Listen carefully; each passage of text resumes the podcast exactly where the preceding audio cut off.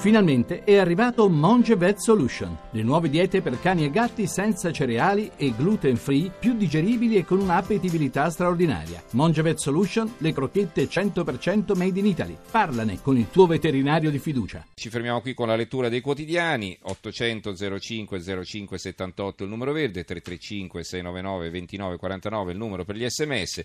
Saluto il professor Paolo Armaroli, già docente di diritto pubblico comparato all'Università di Genova. Buonasera, Buonasera professore. dottor Massurati. Allora, eh, si è davvero incattivita la politica e diciamo dietro di lei il mondo dell'informazione che appare sempre più schierato da una parte o dall'altra oppure è soltanto un'impressione eh, nel confronto rispetto al passato, intendo dire? Ma guardi, io auspico un decreto legge anche domattina che abolisca i mesi di ottobre e di novembre di modo che domenica prossima si possa andare definitivamente a votare perché non se ne può più di questa campagna referendaria che fra l'altro ha il torto di lasciare sospeso a mezz'aria come un caso cavallo una riforma costituzionale della quale si parla di, da un paio d'anni a questa parte. Eh, veramente non se ne può più e quindi gli argomenti man mano che si va avanti sono sempre più logori e da una parte e dall'altra, perché da una parte si dice che, e non è vero, che questa riforma costituzionale è l'ottava meraviglia del mondo, e dall'altra parte si dice che eh, questa riforma è scritta con i piedi. Ora non so se sia scritta con i piedi o meno, ma eh, la verità è che tutti parlano, gli italiani ormai parlano con i piedi, ce n'è dato e, e il pesce puzza dalla testa.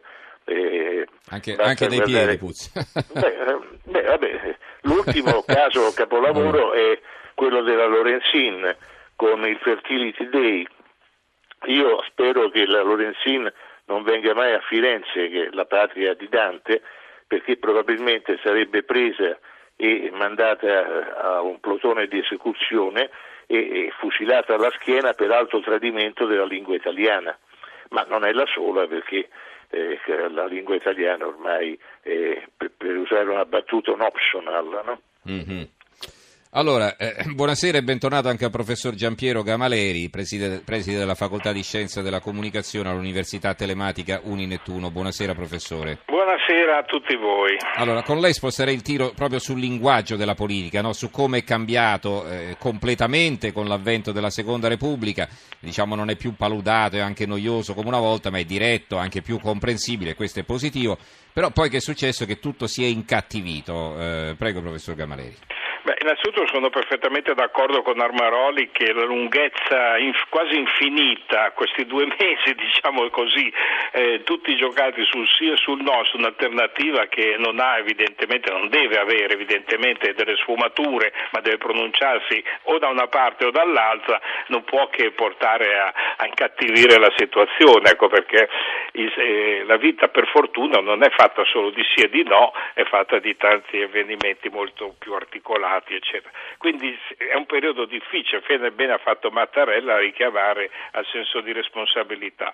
Quindi non dobbiamo stupirci più di tanto se questi toni sono diventati così esasperati. D'altra parte, eh, nel, nella vita politica chi opera sono i partiti, no? forse è il caso ricordare, dico una cosa elementare per carità, che il partito, la, l'etimologia di partito deriva proprio da parte, cioè la funzione di un partito e quindi anche la funzione di qualsiasi persona che opera o, si, o giudica la politica è quella di schierarsi o da una parte o dall'altra. Ecco. Però c'è modo e modo. Ecco, nella politica diciamo, c'è una eh, libertà di espressione che, che, tra l'altro non è arginata eh, normalmente ovviamente dalle aule giudiziarie per fortuna, ecco perché c'è la separazione dei poteri, non è che perché uno ha, subisce una critica politica può rivolgersi al magistrato, per fortuna, ma proprio per questo una libertà di espressione che spesso diventa una, una licenza di offesa, ecco, una facoltà di offendere. E quindi eh, cosa, si, cosa dire? Che bisogna appellarsi a un senso di responsabilità, a una misura che eh, la politica deve darsi da sé, non c'è un terzo che la giudica. D'altra parte vorrei anche aggiungere che siamo in una condizione che non è solo italiana, ma è, pensiamo a quel che sta capitando negli Stati Uniti di esasperazione di tono, ma poi pensiamo anche che cosa è capitato, diciamolo pure, nelle Filippine con, con un'offesa veramente al di là del bene e del male del, del suo presidente al, a Obama, mi pare che si chiamasse Duterte, che disse Duterte, Obama sì. figlio di buona donna, eccetera. Mhm. Insomma, cose che tra l'altro eh, in questo caso qui più che mai è chiaro che non c'è un tribunale internazionale che sanziona una cosa di questo genere. C'è Obama che ha detto beh io non ti voglio più vedere almeno per un Mhm. certo periodo e poi piano piano le relazioni Sì, però lei sta parlando di due eccezioni, qui è diventato un po' la regola, insomma, questo linguaggio così a pesci in faccia, no? questo modo di trattarsi reciprocamente, o no? Sì, beh, d'altra parte c'è anche proprio in questi giorni il dibattito oggi alla Camera eh, è stato molto vivace eh, e anche sotto certi aspetti eh, può essere definito anche un po' divertente eh, tra Brunetta e Renzi. Mm. Vabbè, tutti l'abbiamo ascoltato, quelle- è un gioco che è stato da una parte insolente eh, perché sono volate parole, volate parole come imbroglione, che non è, che Mhm. è la cosa più semplice che da poter pronunciare in politica, e dall'altra forse sono state anche ricche di humor sotto certi aspetti, ecco, perché quando Mm. eh, Renzi ha replicato a Brunetta eh, dice eh, io non, non è che non ho parlato di niente perché non ho parlato di te che sei quindi saresti il niente. Insomma tutte cose di questo genere qui che rendono questo momento particolare ecco. Allora, vi leggo due messaggi interessanti che ci sono arrivati. Eleonora da Roma che ci scrive: È una gara a chi strilla di più, i dibattiti in televisione non li sopporto più, tanto sono una massa di bugiardi. Vedete la generalizzazione poi, perché a questo si arriva.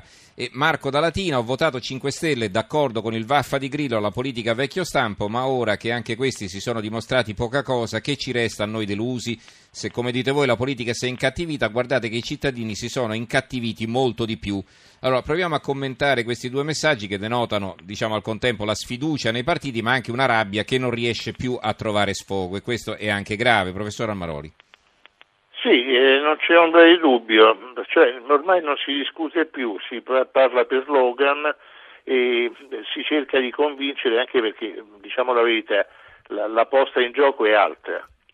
La posta in gioco è alta soprattutto per il Presidente del Consiglio, perché è vero che ha ridimensionato il suo orientamento eh, primordiale, cioè quello di dire, dice, beh vabbè, appendo la politica al chiodo e torno a casa. Eh, ora ci ha ripensato, eccetera, ma comunque al di là dei ripensamenti è chiaro che se prevalesse il no, eh, non c'è ombra di dubbio che eh, sarebbe costretto alle dimissioni, salvo poi magari un reincarico da parte di Mattarella, ma le dimissioni senz'altro perché una persona che, una personalità come il capo del governo Che si è che ha puntato così, tutto eh, su eh. questa riforma, non cioè addirittura il, il Presidente Mattarella non potrebbe rinviarlo alle Camere per verificare se ha la fiducia, questo per una ragione molto semplice, perché probabilmente le Camere gli, gli darebbero di nuovo la fiducia, ma in questo caso ci sarebbe una tale distonia tra il voto popolare e l'orientamento parlamentare che ovviamente eh, sarebbe costretto alle, eh, alle dimissioni. Quindi la posta è molto alta per il Presidente del Consiglio, ma è alta anche per tutti quanti gli attori politici. Per esempio il fatto che nel partito eh, di maggioranza relativa eh, sia riscoppiata un'altra volta la guerra civile. La guerra civile c'è stata anche nell'antica Roma, ma mi ricordo che Marx diceva che la storia una prima volta si manifesta in tragedia e una seconda Una in farsa. farsa, eh. Beh, eh, siamo alle, co- alle comiche finali perché volano le torte in faccia tra, eh, tra, eh, il, il segretario del partito e una parte, eh, sia pure minoritaria, Mhm. del partito stesso. Allora, eh, professor Gamarelli, se vuole lei anche dire la sua sulle sui due messaggi, poi abbiamo due telefonate, prego. Sì, no, velocissimamente eh, due cose. Uno, da una parte che l'incattivirsi della vita politica porta eh, come conseguenza l'emergenza più prepotente dei personaggi che hanno un temperamento estremo, ecco, quindi questo esaspero diventa un volano.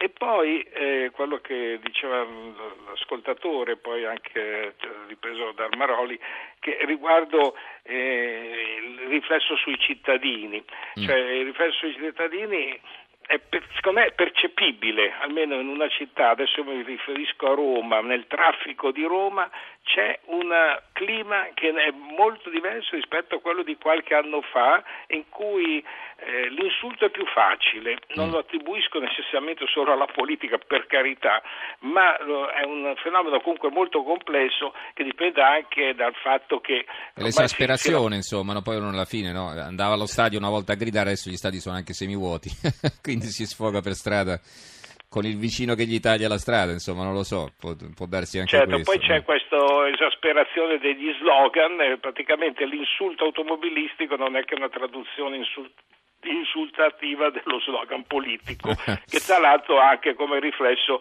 eh, il tweet, che è un'altra espressione di 140 mm. caratteri in cui ciascuno scarica tutto il suo humor, in questo senso bianco o nero e senza tutte le sfumature che la vita invece esige. Allora, Mario da Ferrara, buonasera Mario. Buonasera a lei. Prego. Io purtroppo... Eh, lei è arrabbiato o no? arrabbiato Sembra no. calmo, no? Sembra tranquillo. Eh. Sì, sì, no, arrabbiato no, perché eh, mi sembra un pochino rassegnato con questa eh. ignoranza che c'è in giro.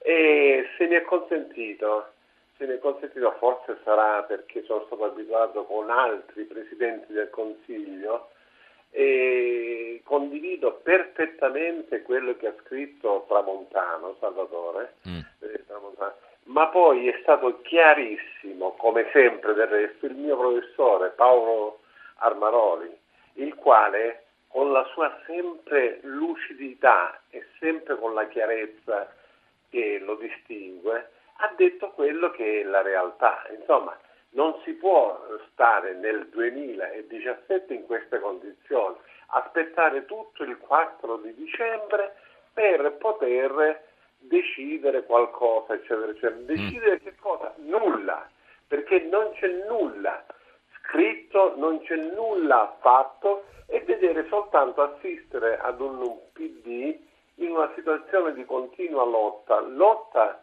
su stupidità. Però vede anche adesso andrà in un modo o nell'altro, anche le questioni all'interno del PD si chiariranno, insomma, perché Ma se vince il sì o vince il no, eh, a quel Ma punto... Guardi, eh. guardi, mensurati, è stato chiarissimo Bersani, proprio chiaro, chiaro, chiaro, anzi in una forma, in una forma diciamo fra il serio e il faceto, ha detto, dice, sa, eh, per cacciarmi dal PD dovrebbero eh, schierare l'esercito. Mm. Eh, eh, eh, eh, dice il ministro, la, la cosa dovrebbe schierare l'esercito, ma questo è il minimo che si possa dire, perché in realtà, in realtà eh, diciamo, sono delle cose stupide. Per esempio, ascoltare eh, D'Alema. La prego di concludere Mario perché sennò non ce la facciamo. Sì, sì. No, no, però menzionati eh, sono delle cose importanti. Sì, sì, no, ma per carità, ma siccome ci sono altri ascoltatori in attesa, sì. È stato, eh. è stato Presidente del cioè è stato ed è un uomo di, di, grande levatura, se mi è consentito dal punto di vista mm-hmm. amministrativo. Eh, però... Lo stesso, lo stesso Bersani però non, non si, noi non possiamo, noi cittadini, assistere a queste cose, quello che si è verificato lunedì scorso. Va bene, la devo fermare Mario, però la devo fermare, mi scusi. Allora, eh, la ringrazio per la telefonata. Abbiamo un minutino eh, scarso con Antonio da Imperia. Abbiamo lì Antonio, buonasera. Più veloce del mio predecessore. Sì, magari facciamo, sì. gli facciamo dire qualcosa dopo il GR dell'Una, prego. No, ma no, no, velocissimo. Senta, secondo me questa cosa è tutta organizzata, perché non si vuole la semplicità. Gli altri referendum, che ne so, mo, volete monarchia o repubblica? Punto. Volete abolire il Senato o tenerlo? Punto. Invece fanno tanti girigori per ficcarci dentro delle, uh, delle, delle cose che non c'entrano niente col referendum. Sono problematiche per sconvolgere il quadro politico. Tutto qua. Va bene, allora Antonio è stato sintetico e la ringrazio. Eh, allora facciamo così, eh, riprendiamo dopo il GR dell'Una che adesso sarà condotto da Alberico Giostra, riprenderemo con i nostri due ospiti, eh, Giampiero Gamaleri e eh, Paolo Armaroli, vi ricordo il nostro numero 800 05 05 78, se volete chiamare fatelo subito però perché poi eh, dovremo cambiare argomento. Va bene, riprenderemo a parlare dei referendum, faremo rispondere ai nostri ospiti eh, ai quesiti posti dai nostri ascoltatori e poi leggerò anche numerosi messaggi, ne sono arrivati diversi, una ventina vedo qui tutti insieme, vi siete scatenati. Va bene, allora linea al giornale radio, ci risentiamo fra poco.